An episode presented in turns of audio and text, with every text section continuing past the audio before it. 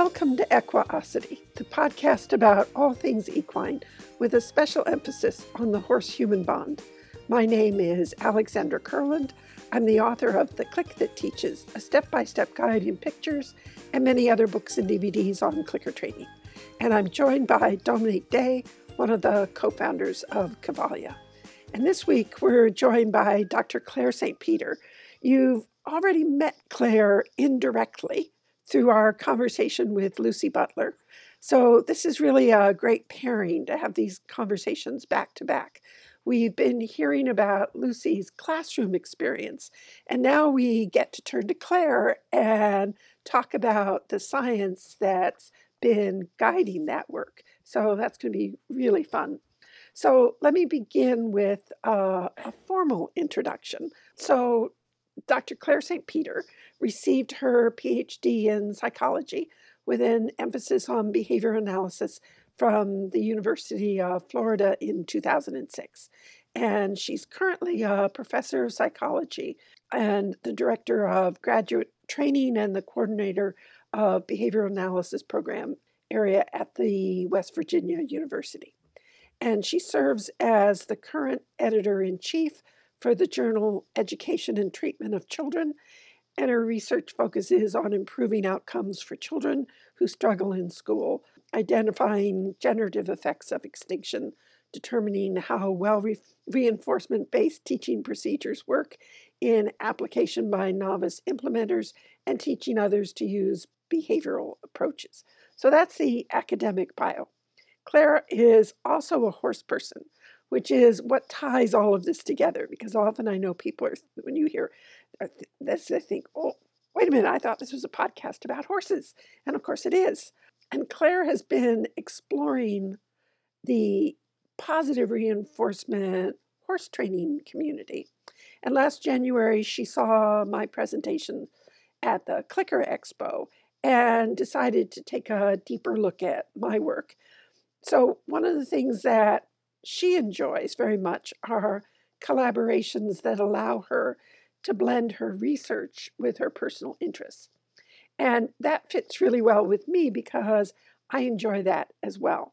So I think both Claire and I have been having a great time meeting up um, at the clinics and then in between as well. And it's given us the opportunity to have some just fascinating conversations. And so it's it's really time that we share some of those conversations a little more broadly, a little more publicly through this podcast. So, Claire, welcome. Thank you so much for having me. Absolutely. Absolutely. So, is there any place that you want to jump in, or shall we jump in with some questions? Where would you, what, what's a good starting point, do you think? Let's start wherever you want to start. As you know from our previous conversations, we can cover a lot of ground sometimes. So. Yes, absolutely.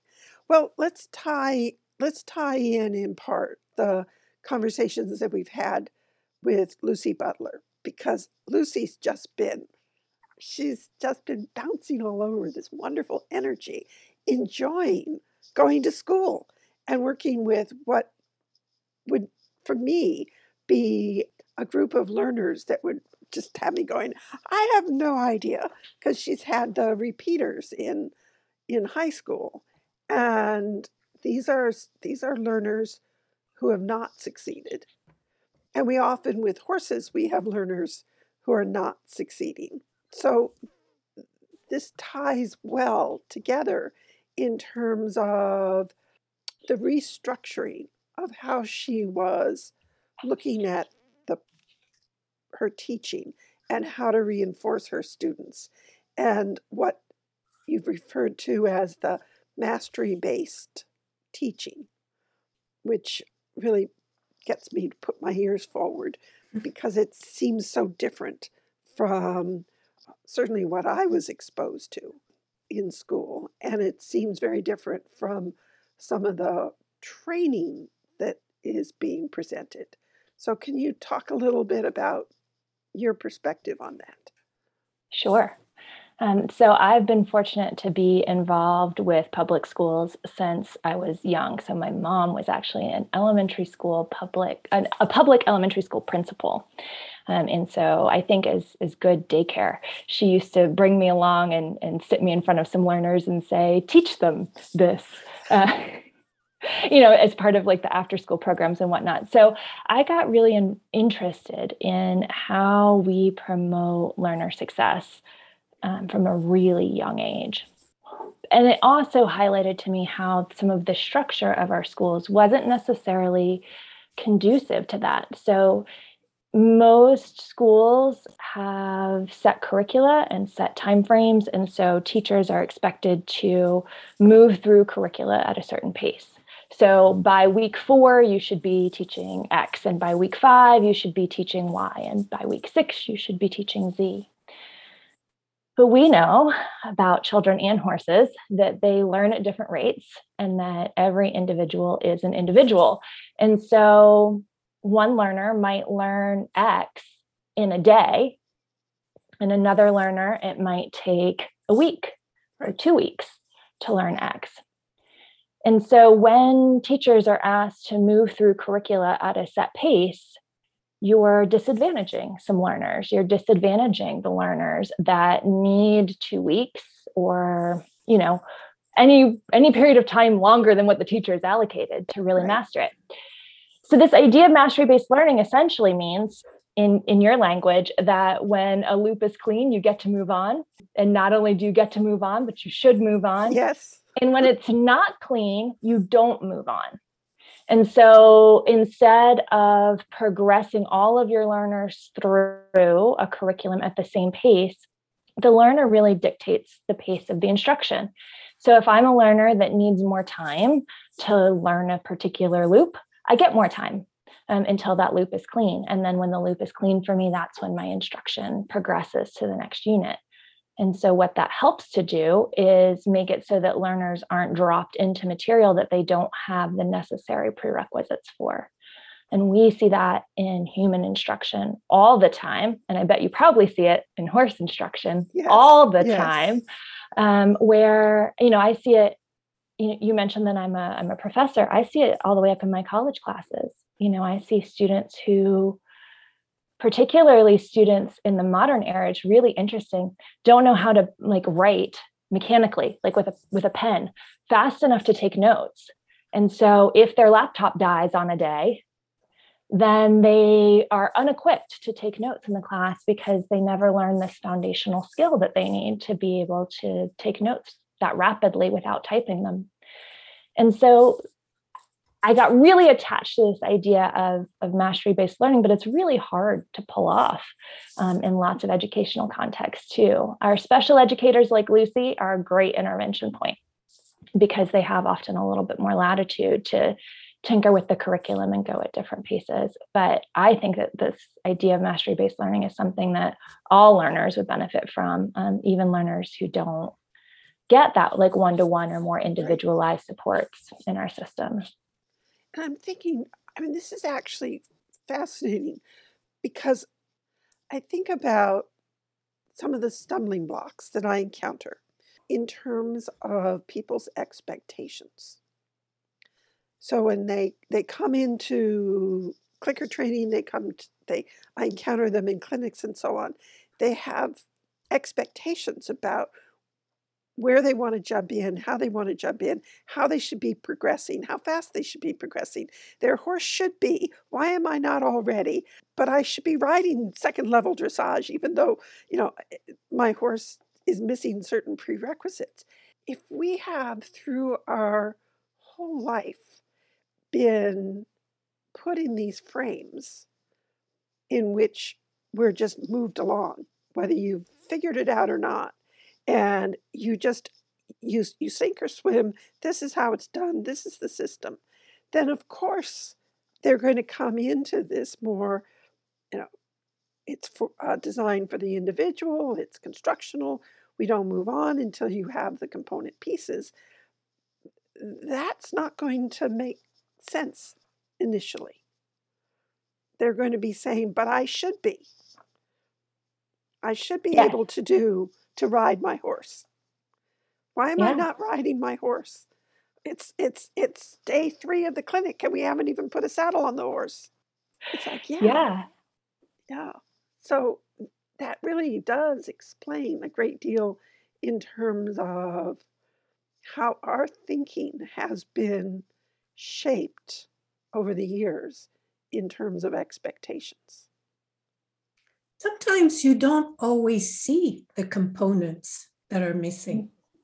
No, we use what you It's see are what you see is evidence of missed components. So you see the frustration, you see the confusion, you see the I don't want to do this. Can I do something else?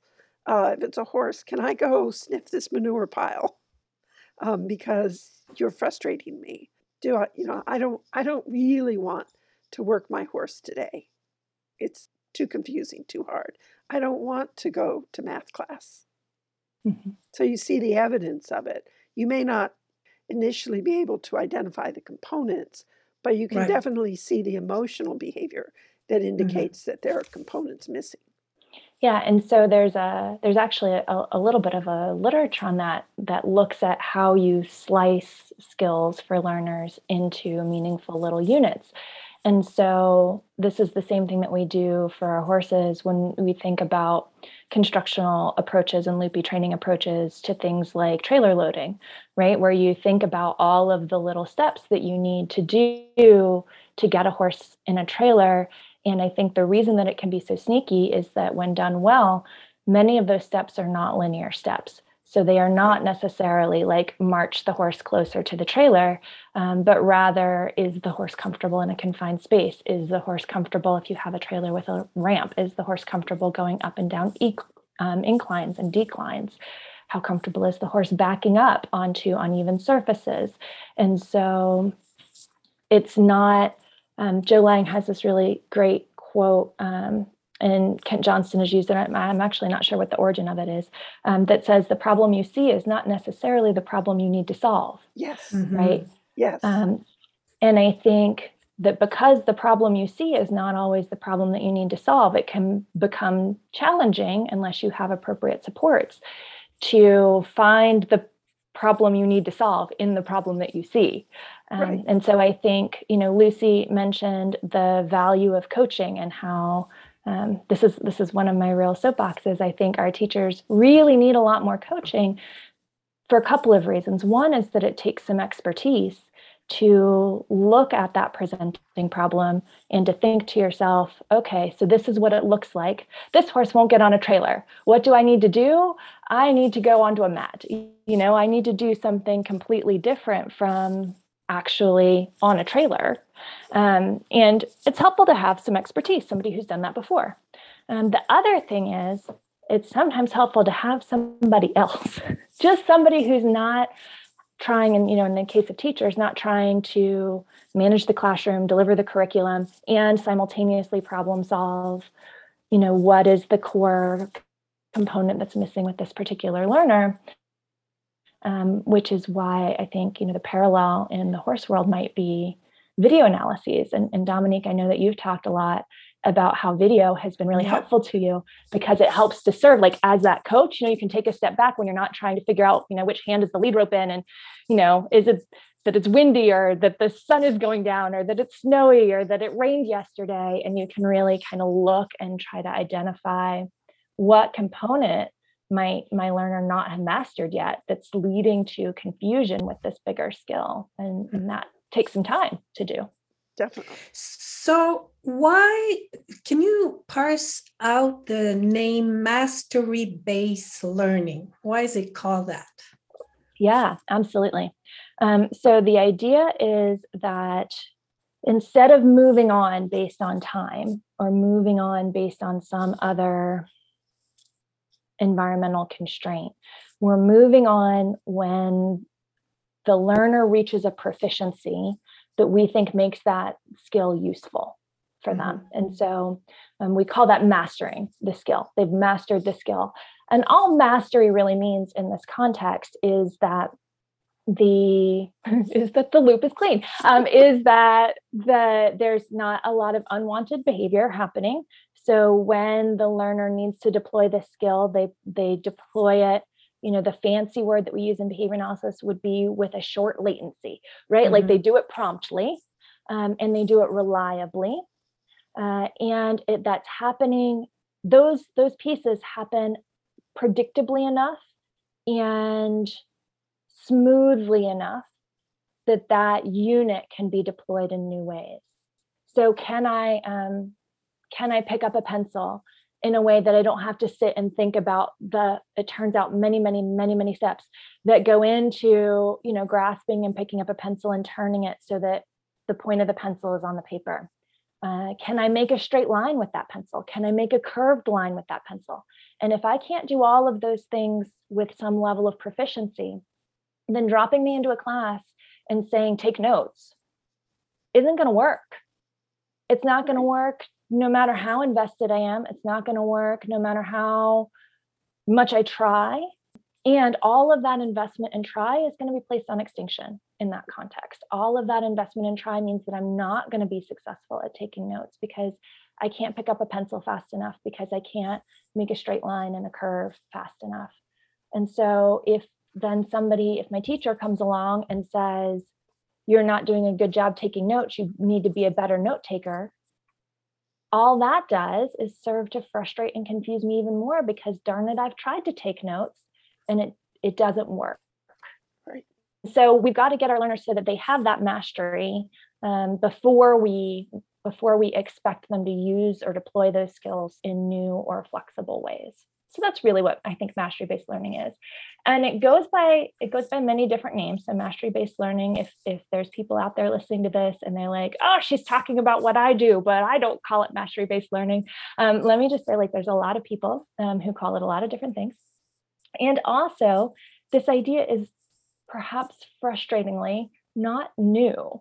Um, so right. there are, you know, people who have been talking about mastery based instruction and mastery based learning and the importance of teaching good foundational skills since there have been people talking about education mm-hmm. but really even in the even in the behavior analysis community there was a huge push towards mastery based learning um, particularly through systems that were called personalized systems of instruction uh, in the 1960s and 1970s and there was a big wave of research and adoption of personalized systems of instruction and then it all went away for whatever reason. Interesting to think about the contingencies that lead to that. But uh, this is these are not new these are certainly not new ideas but i think they're ideas worth revisiting and, and rethinking about. So you know when when we had lucy uh, on the podcast certainly you know there's obviously acquiring and mastering those skills but something that really uh, came out was also that her learner were experiencing being competent. Mm-hmm.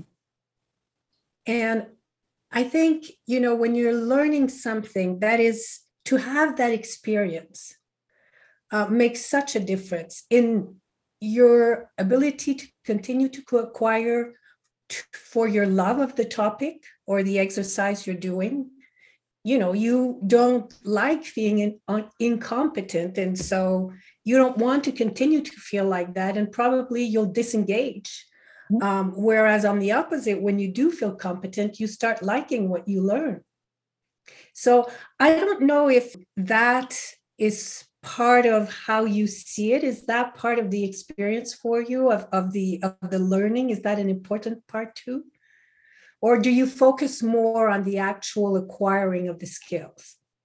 Because there's kind of an emotional state uh, attached to this while you're acquiring the skills. You know, you could you could learn to play the piano, but if you've been hit on the fingers, you may acquire the skills, but when you come to be 18 years old, you may tell mom that you're done with the piano playing.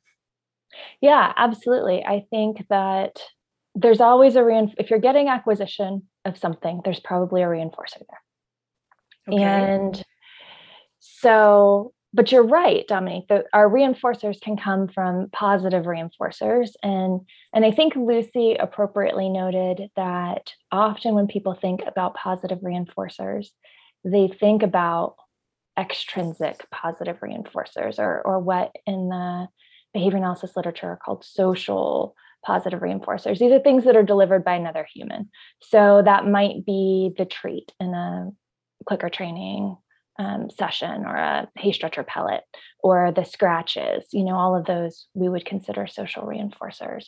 It might be saying to you, like, hey, Dominique that's a great question. You know, like it's wonderful to think about these things. That's a social reinforcer. Um, but there's also these positive reinforcers that in behavior analysis we call automatic reinforcers, non socially mediated reinforcers. And those are like the feelings of success, those feelings of accomplishment. They get built by the contingencies uh, and then they kind of stick with the context in which the contingencies are associated. So teachers like Lucy have to become exquisite in their teaching strategies, and Lucy is, in terms of overriding these histories of their context being paired with a lot of unpleasant things. So school gets really paired with failure and being unsuccessful and not getting good grades and getting punitive grades and then people saying if you get another f you're going to get you know so it they're associated with threats um, and it's probably a lot like one of what some of our crossover horses experience right? That the training contexts are associated with aversives and threats. And if you if you buck one more time you know those kinds of experiences and we've got to we've got to turn those contexts around for those learners because i think you're right dominique you know um, if if what we're getting is acquisition but it's acquisition through negative exclusively aversive control right um, so negative reinforcement punishment then we are going to have learners who are probably uh, working to escape or avoid that context. And this drives me crazy about education. So I, I taught an instructional design course to our doctoral students last term, and we were talking about you know reinforcers in the classroom and how do you know if your learners are engaged and how do you keep them engaged and what do you do to get them engaged and one of my students said well, you can let them out early. You can let them out of class early. And I said, like, well, hold the train. What did you just imply? And mm. the student looked at me and was puzzled. And I said, well, if it's a reinforcer to get out early, what does that mean? If getting out of class early is going to be something that the student really values, and the my my grad student's face like the, you could just see the blood drain right out of it you know um and and she said sounds oh sounds exactly like the horse that you reinforce by ending the work and yeah it sure it sure does doesn't it and you could see the blood drain out of my student's face and she said oh my gosh we've made all of these learning contexts aversive mm-hmm. our students can't wait to get out of them and i said yep yep so, what are we going to do? We're going to do something differently. Right. And just that moment, I think of like, oh, wow, I hadn't thought about the fact that kids are excited about a day off of school. What does that mean about school? Uh, you know, it, it means that we're not arranging school in ways that's really reinforcing for learners. That's right. The teachers are excited about a day off of school. It means that we're not arranging school in a way that's yeah. reinforcing the and we're, and we're, not talking about snow day because we're all right now as we're recording this we're having a snowstorm and there's that joy of being able to go play in the snow which is different but it's i mean this is this is one of those great contrasting differences between command based training and cue based training that in command based training you may get a very obedient little soldier who you know in terms of the horse that walk trots canters when you tell it to walk trot canter and and is safe to ride. And we all look at that and say, oh, yes, what's wrong with that picture? That's exactly what we want. But the greatest reward that you can give that horse is to stop, is to give him a pat on the neck, get off, and take him back to his pasture because that's the only way that he can escape the underlying threat of correction. And when you read Podhajsky's uh, My Horses, My Teachers. And Podhajsky was head of the Spanish riding school in the 50s. I believe it was the 50s. And I mean, that's the best title ever of, of a book My Horses, My Teachers. But over and over in, in the book, he says, you know, when your horse does something really great, give him a pet, get off, and take him back to the stable because that's the greatest reward. And when I first read that years ago, pre clicker training, I thought, oh, what a nice man. What a nice horse person. and now I read it through a different lens and I say, oh, that's so interesting, isn't it? And we mm-hmm. get the clicker trained horses where you have to go through a, a teaching process to teach them how to go back to the barn because they don't want the training to stop. And so while we're struggling to, to convince our clicker trained horse that, yes, we really do have to stop now, could we leave the arena? The command based horse is going, oh, please, you can't drag me in there. You know, the contrast is huge. Yeah. Yeah. And I think, you know, an, another layer is what happens when that threat goes away for whatever yes. other reason, but all you have is responding that's under the control of escaping or avoiding a threat. And so um, years ago, I had this little Tennessee Walker, and that I got from my husband because, you know. Yes. Yeah. Okay. Um, and I went to try her out because my husband rides only under only under duress, only under aversive control. and she was a gem. Man, the great little horse, very calm, very responded to everything. Um, took her out on the roads, very quiet. But boy, could that horse discriminate between a rider that knew how to ride and a rider who didn't know how to ride. Mm-hmm. And if you put somebody on her that had a balanced seat and was a reasonable rider, she was a dream. It turns out that when you put my husband on her, she would drop her head and drop her head and drop her head until the reins got real long. And then she would pick her head up, spin, and bolt for home. you know, and so she had been taught that if you did that and somebody could catch you with it, that it was going to be bad news. But, you know, these riders that sit kind of off, they don't seem real balanced, they don't catch you, you know, and yes. so you can you can take advantage of that. And I think when you remove when you remove those threats under other circumstances, I think people probably get really surprised at, at what comes what comes out of it. I I think this know? is a really important uh, rabbit hole to explore a little bit because in the first cohort of clicker trained horses that I worked with, they were all horses that I had a relation, a direct relationship with. So they were clients' horses that we were teaching, sharing the clicker training with, and we had a ball. The horses were were wonderful. They picked it up really fast. There were no there were no stumbling blocks. And then we started. I started sharing the clicker training more widely. So the next cohort in were shared with people that I did not know directly. I was not directly working with their horses. And I started to hear about these horses that when people began to clicker train, the horse absolutely fell apart. You got just the most horrific behaviors popping out. The horse was biting at them. The horse, all these, these, these uh, really aggressive, dangerous behaviors that they said, you know, my horse was good as gold before clicker training, and now I have this monster. And I ruined him. I ruined him, right. And it took me a while to understand that what we were seeing was his past. Mm-hmm. And that what we were seeing was what punishment had been suppressing. And it was sort of like you suppress it and push it down and push it down. And when you take the lid off, it really explodes. So is is that indeed? I'm sure there are many explanations. Some of them were simply people were clumsy in their handling skills, and when they tidied up the handling skills and and were no longer as confusing because they were so inconsistent, the behaviors all went away.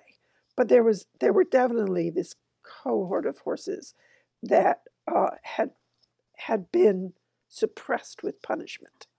Mm-hmm.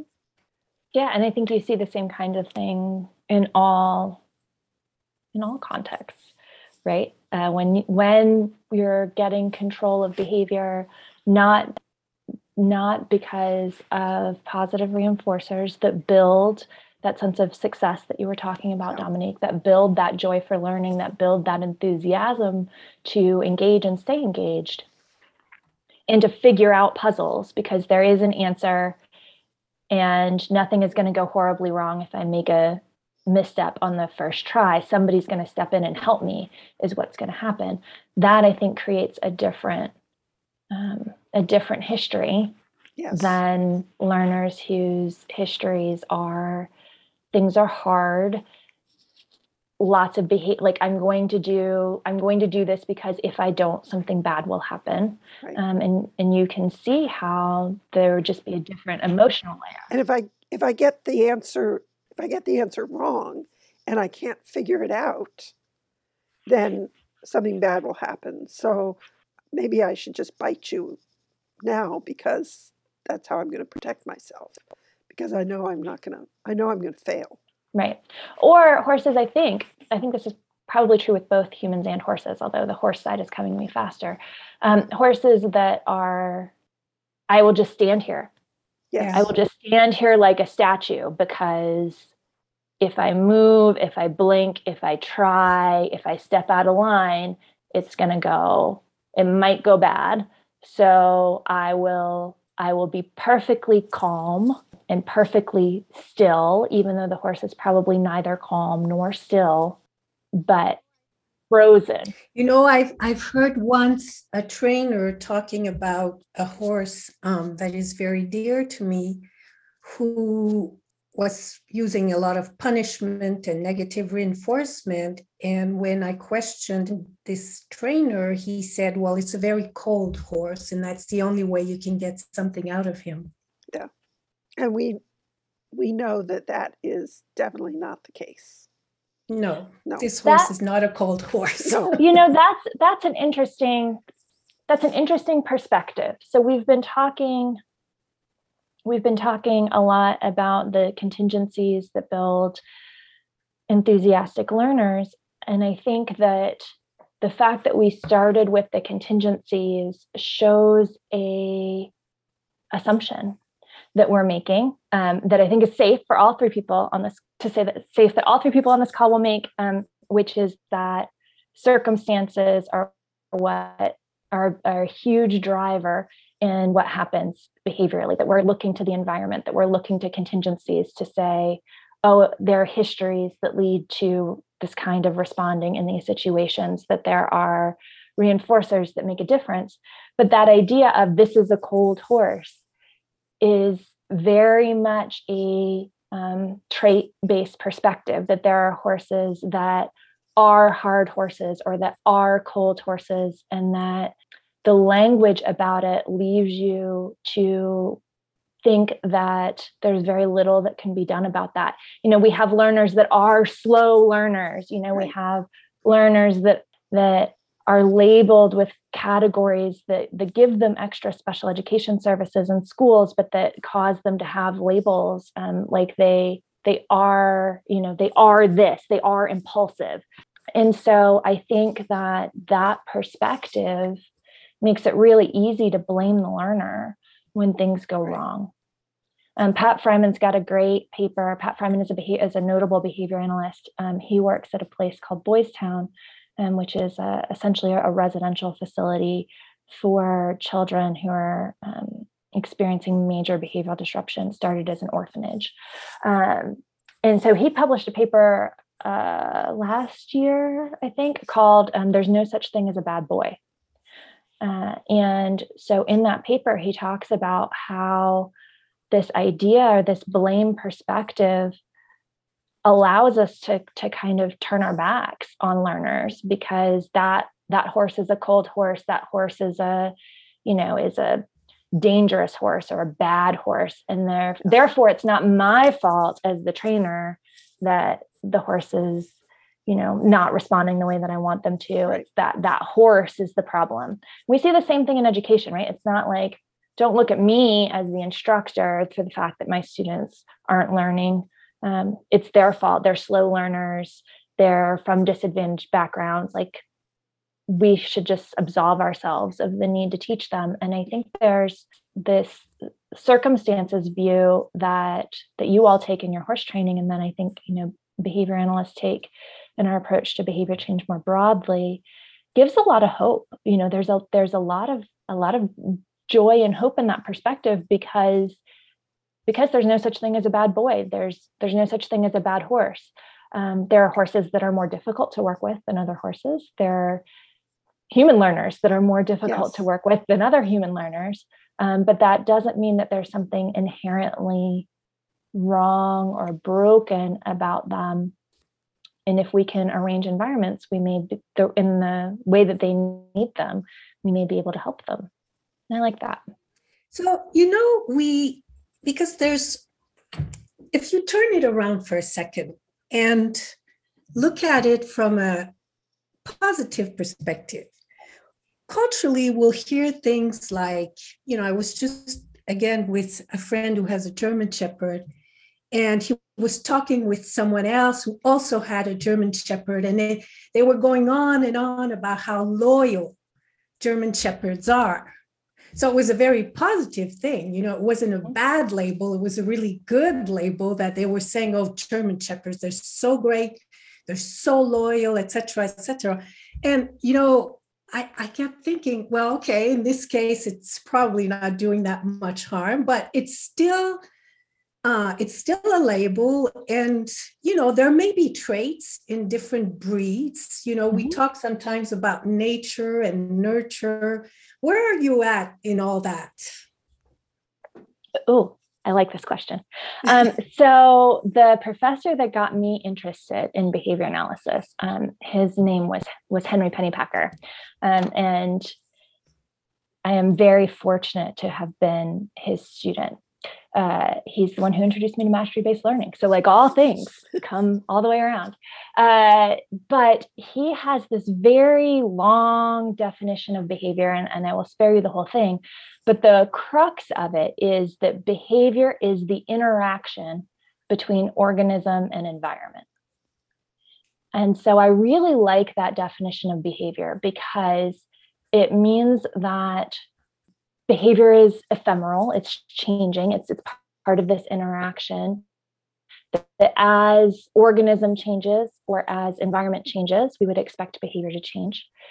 It doesn't rule out that there are and in fact it encourages the idea that there are genetic predispositions or proclivities. So that german shepherds put in an environment where being loyal is reinforced may be particularly quick at learning that whatever behaviors constitute being loyal, they may be particularly quick about learning those responses um, because we can't separate out what is organism and what is environment.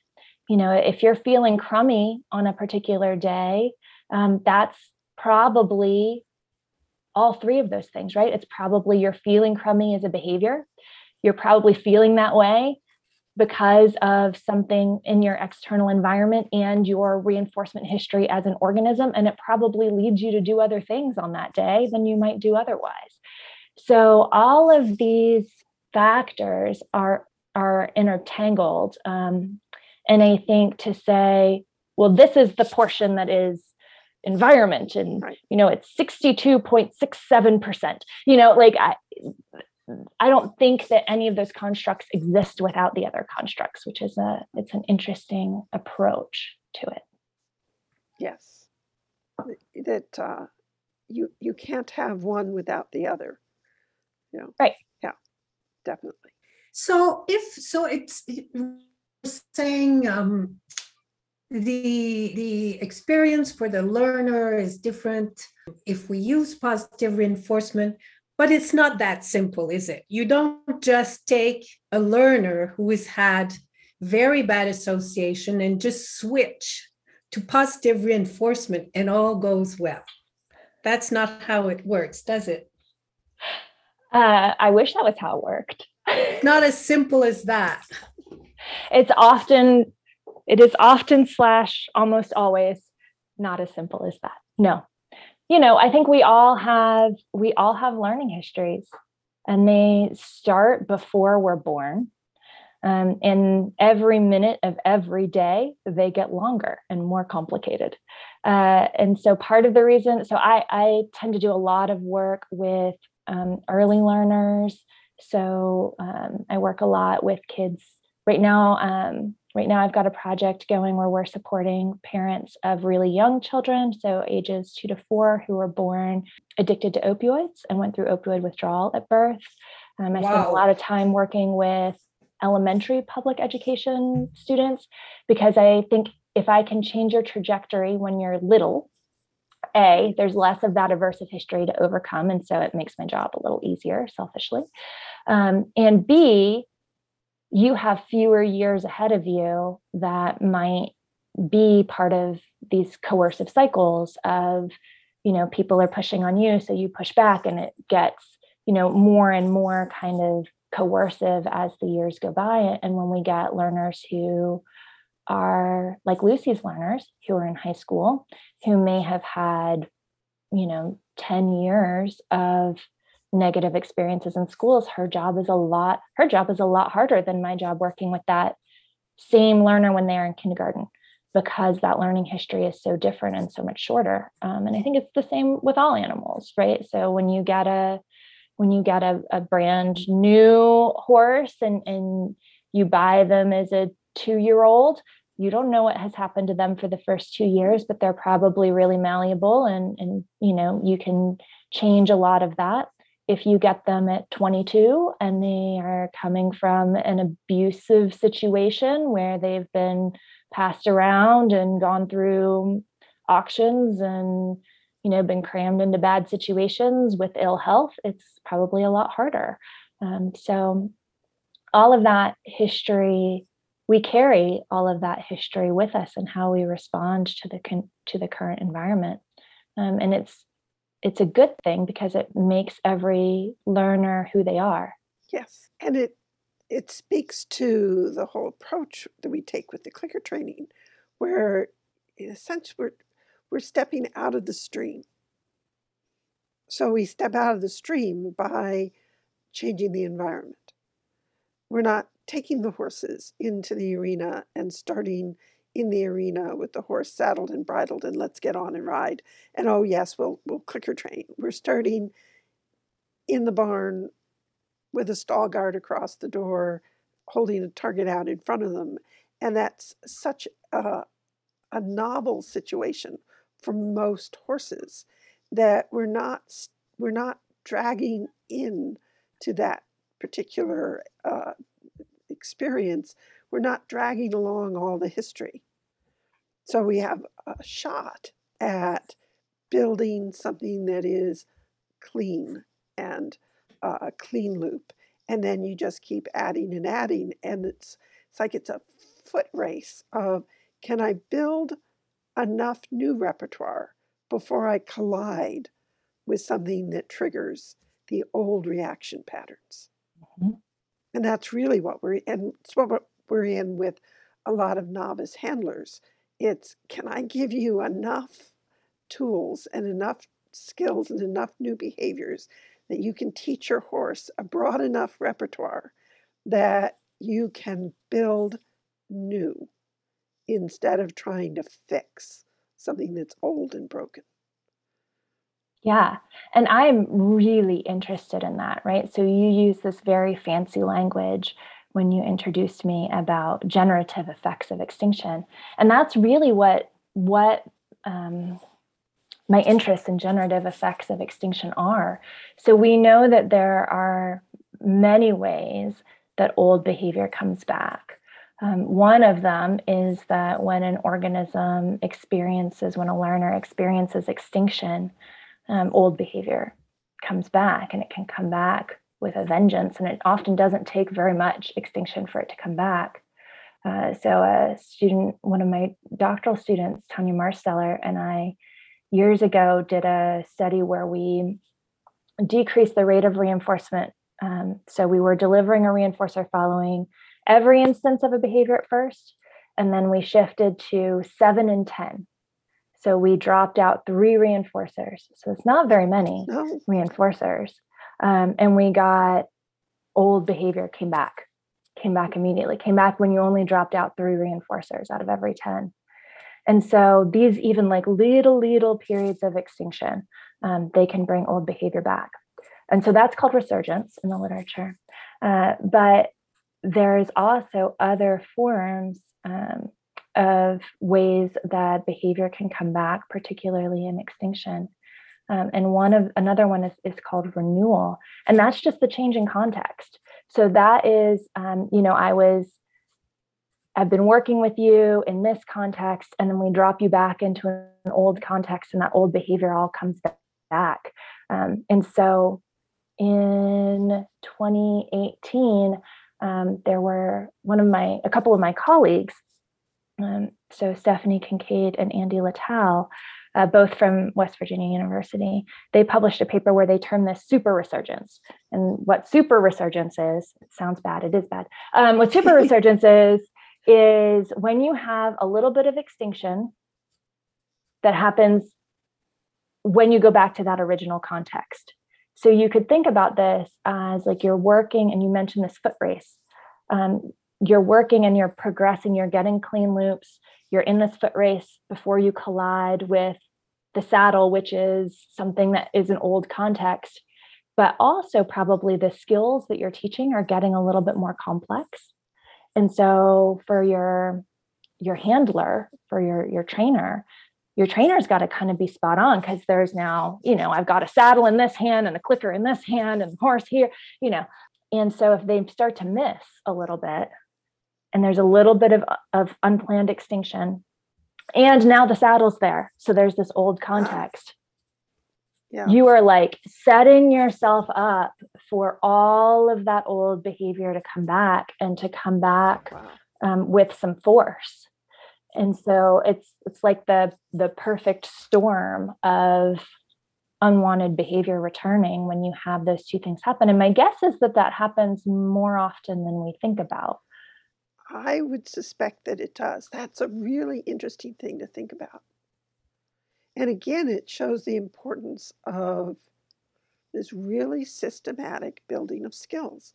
So, in, for example, when we're doing that very first targeting lesson, and you know, because you've, you've been going through the clinics, how much I fuss the details.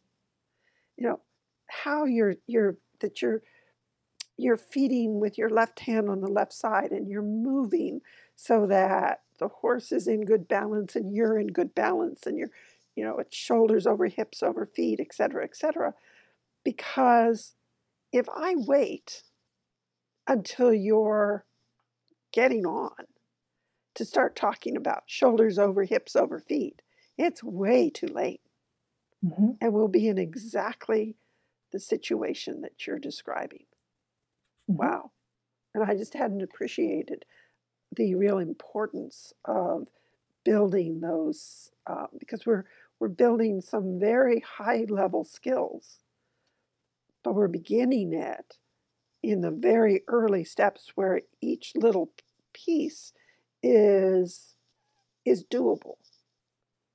yes and repeating it Yes. and getting to the point that you have mastery just to loop everything back to mastery based learning right like so rarely do i see you in the clinics coach people to go to something more complicated if their reinforcer delivery isn't a clean loop and i think that's important because when you get that clean loop on the reinforcer delivery so you have a person who can click reach smoothly in their pocket or their pouch, pull out the reinforcer, deliver it, you know, with the hand that's on the, the same side as the horse, um, and with their arm extended so they're feeding away. And to do that without slowness or interfering behavior, that's how you build that as a habit too. Yes. So that now, when I have the saddle in this hand and my horse is being a little more squirrely than usual, and I've got other things going on, and I'm trying to think about what it is that I'm teaching today and like what you know, do I need to step my criteria back? I'm not also having to think about where is my treat pouch? Is my hand away Right. from my body? Am I falling over? Am I pushing my horse onto his forehand so that he's going to stumble over? Because you can't possibly think about all those things at once. No, you can't. And that that higher level skill of can I do these physical actions and simultaneously assess the effect that they are having on my learner? And what changes do I need to, to make in response to what has just occurred? Whether that's to back my training up a little bit or I need to move my training on, but that, that skill of being able to assess while you are training is also being learned through all of that. Mhm. We don't come knowing how to do that or able to do that by any stretch of the imagination. That is an acquired skill. But I just, I had not thought about that form of resurgence. Interesting. I want to stop us here. I think this concept of super resurgence is something that needs to be mulled over. And I don't want to just keep going and have that get lost in the midst of all this other all these other great gems that Claire is sharing with us. She's about to describe the three ways that you get a relapse into old behavior.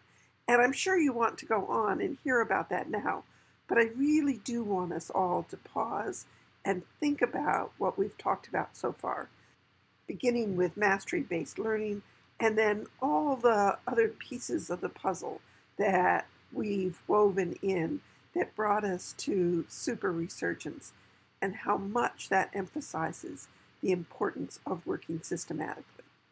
So we'll stop here and pick up again next time with the three ways in which you get a relapse into old behavior. As always, if you want to learn more, uh, do please visit my website, theclickercenter.com.